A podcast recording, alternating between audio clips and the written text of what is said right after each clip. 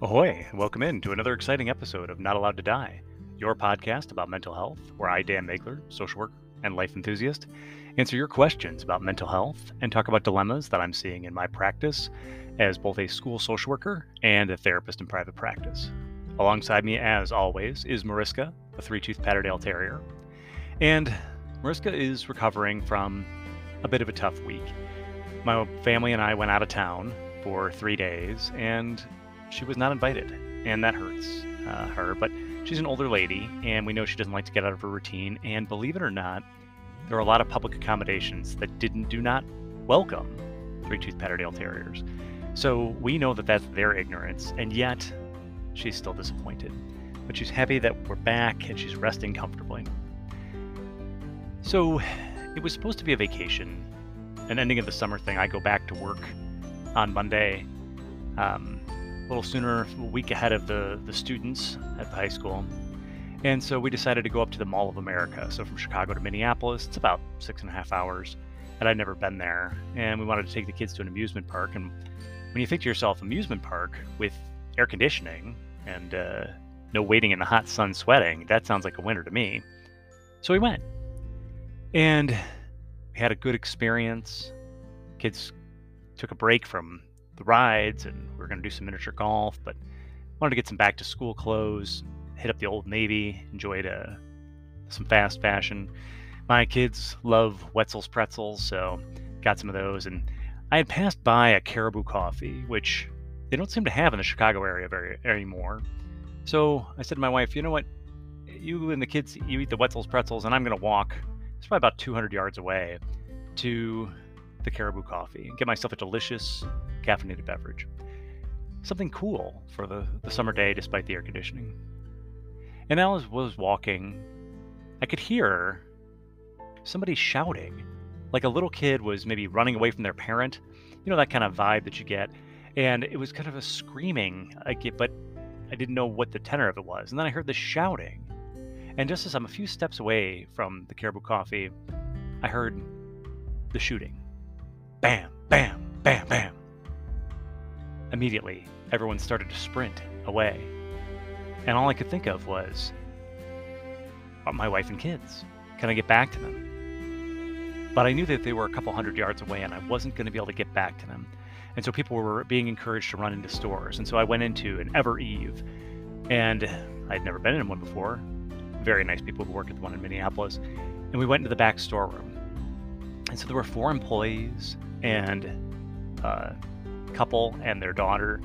She was in town, I found out, for an ice skating competition. And the, there were metal doors on the storeroom. And we were there in this kind of trapped, hiding away in this active shooter situation.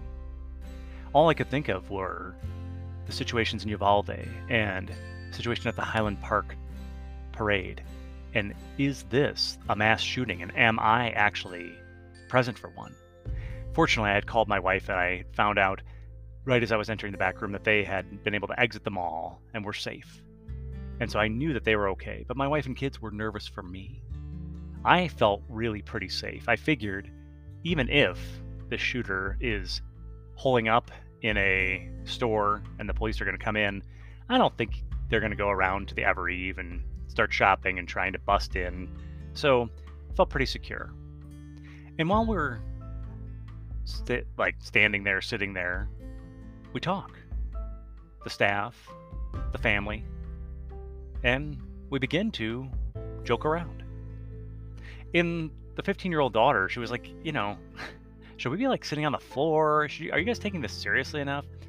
And her parents were kind of like, maybe you're right, but also, I don't know, like, we have to keep our heads with humor. And that raises the question of when is it too quick to joke? When is it too early to be not super serious? And when it comes to mental health, my feeling is humor all the time. We want to not be mocking something that's serious for someone when they are sharing something that's important, but injecting some levity can only help with a situation that's anxiety producing. Now, again, we didn't want to be so jocular and joking around that we're making a ruckus and putting ourselves in danger, of course, we would never want to do that. But I think it was the right move to try to find whatever kind of humor we could. We began to just talk to each other about our lives, to find out about one another. Because whether we were safe or not safe, that helped the anxiety decrease and the time to go more quickly. And so I think when you are in a tough situation, it is the wise thing to engage with people who are around you and to explore and to try to distract because we could not control the situation of how long the lockdown was going to go on. We, I was texting with my wife. She was much more stressed than I was during the time period because, again, I think when we care about someone and we think that they might be in harm's way, I think it is more stressful than the person who's actually going through it. And so, you know, after about an hour and a half, it was determined that things were safe. It turned out that the shooting was between two groups of people who were having an like an argument or altercation. It wasn't some sort of mass shooting situation. And as far as we know, no one died, which thank God. Um, so at this point, while I'm recording, the shooter has not been, the person who was shooting has not been arrested or whatnot. And again, for me, I I think on this podcast there's not been any secret that I'm kind of anti-gun because as we know, my rule is you're just not allowed to die. And so often, when people have a tool, they want to use that tool. And an altercation, an argument, perhaps between two groups of people that without a gun involved might have led to punching or, God forbid, even a knife, but would not have ended up with shooting and a person making a decision that could have been irreversible. I think more people, my, my sons were saying, you know, why does anyone even need to have these things? And there are people, especially if I was a, a young woman in an area where I felt like I was unsafe and I couldn't rely on my fists to defend me, I might want to have a handgun to protect myself. And so I think, you know, while I would say the person might be better off with pepper spray or a taser or something else like that, because we know more people are going to be injured with accidentally shooting someone who is a family member or somebody using that firearm to commit suicide or to make a suicide attempt is far more likely than actually successfully defending your home. But this isn't just about that. This this podcast I, I want to talk again about this idea of when is it okay to laugh. It became a bit of a rough week because we were able to go back with the kids and we talked about it. And I talked on an earlier podcast about how to talk to your kids about mass shootings and things like that. Well, with my wife, we just debriefed what everyone's experience was when I got back to being with my family. And then we didn't just spend the rest of the night sobbing and shaking. We went out to dinner and, you know, decided to try to have a good time. And I think that that's the best way to be, but always checking back with my kids to see if there was anything else they wanted to talk about. The next morning, unfortunately, I was greeted with a text that a good friend of mine uh, died from a heart attack the day before. Mm. And only about 52 years old. And so he had not been in bad health. I mean, not a person who was heart healthy, smoked cigarettes, and was, you know, not exactly a big fan of vegetables. That being said, for anyone that young to die, it's kind of devastating. And I was at his mother's house today. And again, that question of when is it too soon to laugh? And you have to read the room, but I think when we can enjoy humor and talking about positive memories, that is there's that's always the right time. And you know, they'll talk about an Irish wake, and often that implies alcohol or things like that, but it is also implied that we what we want to do is tell the positive stories of a person. But also, I think it's crucial to be looking around the room and reading the body language of the people who are there. And that's taking your cues from the people who were probably closest to the person who was impacted or the person who is impacted by the loss most. And when they are ready to kind of joke, then it's easier to pick that up and joke with it. For myself, and I've talked about this before, grief usually finds me with shock and denial for a good long period of time. And I don't try to push against that. I allow the person to be on my mind So my friend Joe has been on my mind, and yet I don't try to fight against the denial, the feeling that he might just walk in the room. So when I think about now fantasy football, it's like, oh gosh, are we even going to do the league that we were in together this year? Or, you know, just the foods he liked, things like that. But I'm not disappointed that I'm not breaking down sobbing because there'll be a time for that. I trust my body to give me that. Now, a question comes up. Sometimes we say in life, when it rains, it pours. So, how do we make sure that we're giving enough time for the first negative event to breathe? So, am like, am I able to allow being so close? Because again, with the shooting, I was maybe 30 yards away from the shooting, even though it was on a floor above me. But you know, it's so the proximity to that. Am I allowing myself to feel, or is that being stepped on by the more recent news, the, the other negative news that comes along? And how can we make sure that we are giving time to process for both things? In my case, what I'll do, and again, just right now, I'm, I'm processing, I'm telling the stories, I'm podcasting about it, and I think allowing yourself to not just pretend that things didn't happen, that they didn't exist, that will help. One of my best friends is an ER doctor, and he talks about how in the ER they do a pretty crappy job of making sure that the staff there, the, the nurses, the doctors, the CNAs, really have time to process the horrific events and things that they see so often. Very frequently, after a person dies in the ER, I mean, there might be a form, depending on the hospital that they work at or some sort of debrief form thing that they have to do. But really, giving time for one another, they're just they're that isn't granted, and so they might easily leave and then just go home and go to bed and not have any group processing or any other kind of way that they're checking in and just go to work the next day. And in some ways, and I think doctors in particular, are expected to just be tough as nails and above it all. But is that what we really want from our healthcare providers? People who are not hurt by the death of a child or a surgery that you know where they they put all this work in to try to stabilize someone or even not a death but just seeing someone horribly disfigured or in in agony. I want the people that are working on me to care to let these things affect them.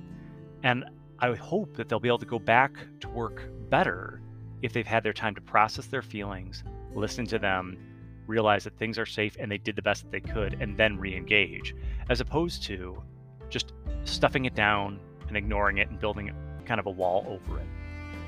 So that's the question is how can we make sure that we are making time for these emotions, that we're processing each emotion in turn?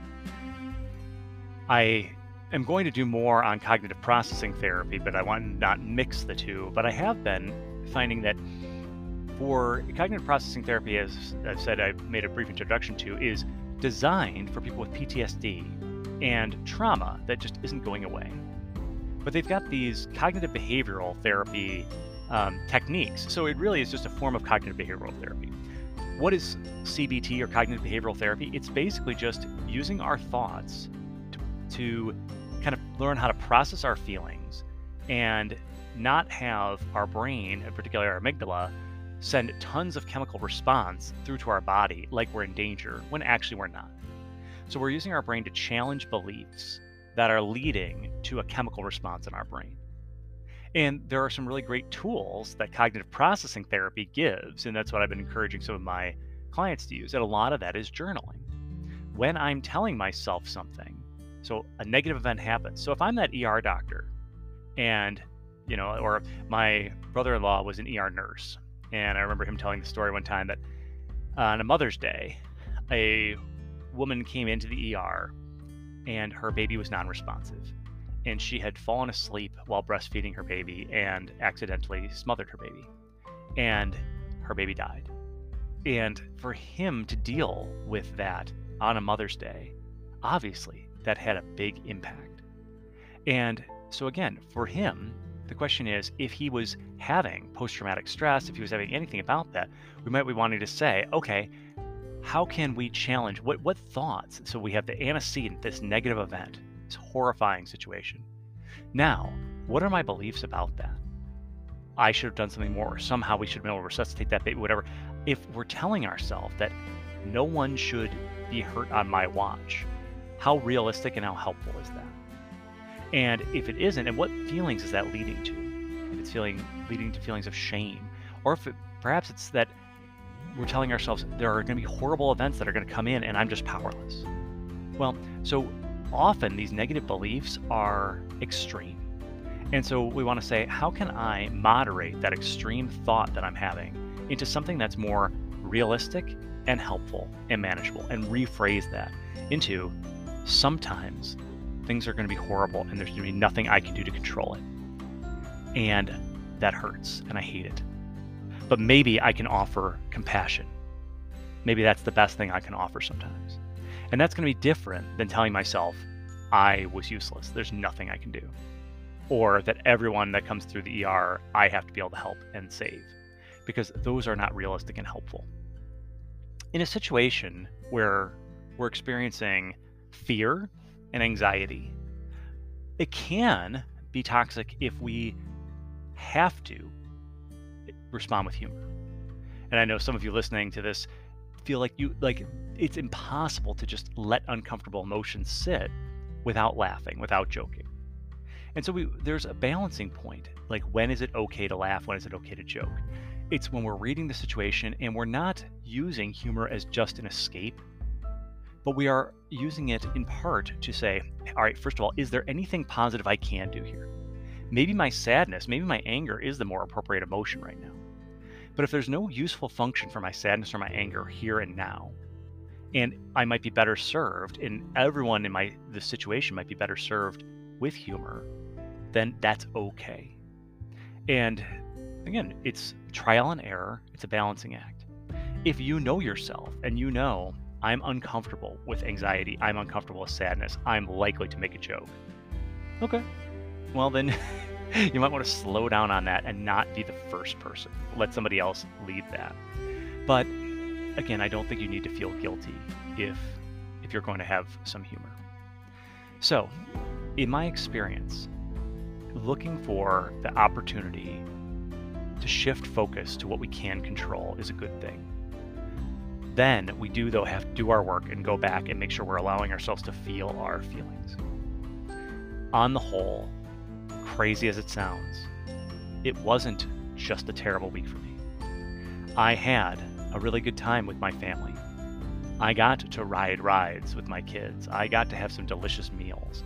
We got to play games in the car and laugh together.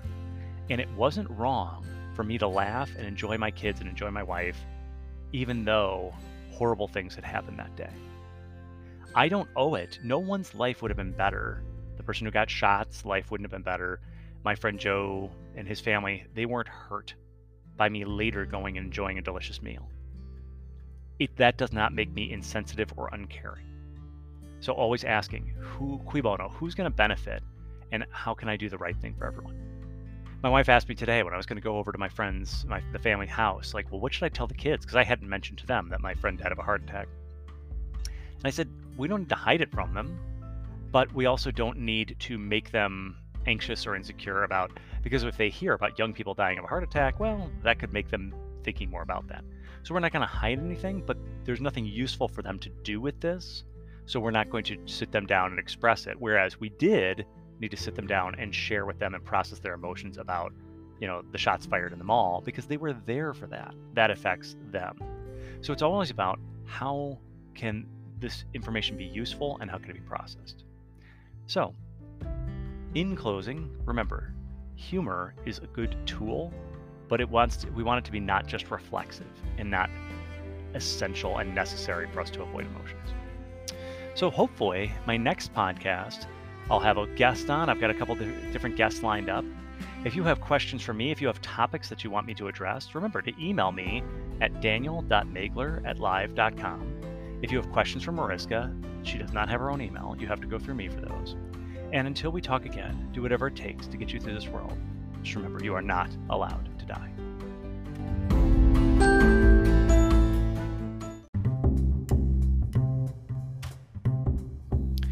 Now for something completely different. Sometimes there are no words. Sometimes we need love, care, support, and affection. We don't want to explain anything. For young people with mental health issues like anxiety, depression, OCD, autism, therapy is often not enough. Paws for Patrick is an organization dedicated to connecting the love of animals to the people who need it the most. We facilitate that connection by assigning the seekers who contact us a wish granter who listens to their story and their needs and helps them acquire an animal or training or documentation so they can have their emotional support animal or ESA in their apartment, dorm, condo, etc. We even have trained therapy dogs and handlers who bring dogs to people who can't have their own. Patrick rarely had the words to express his feelings and his needs, but when he had the love of his dog Cece, he had the strength to persevere. We want to provide every young person who could benefit that kind of love and support. Please check out our website at pawsforpatrick.org. Find us on Facebook and Instagram. If you have a need, reach out. If you want to help become a volunteer, fill out the form on our website. If you can donate, great, but please at least spread the word so we can replace the suffering and silence that many people do with the smiles and security that only the love of an animal can bring.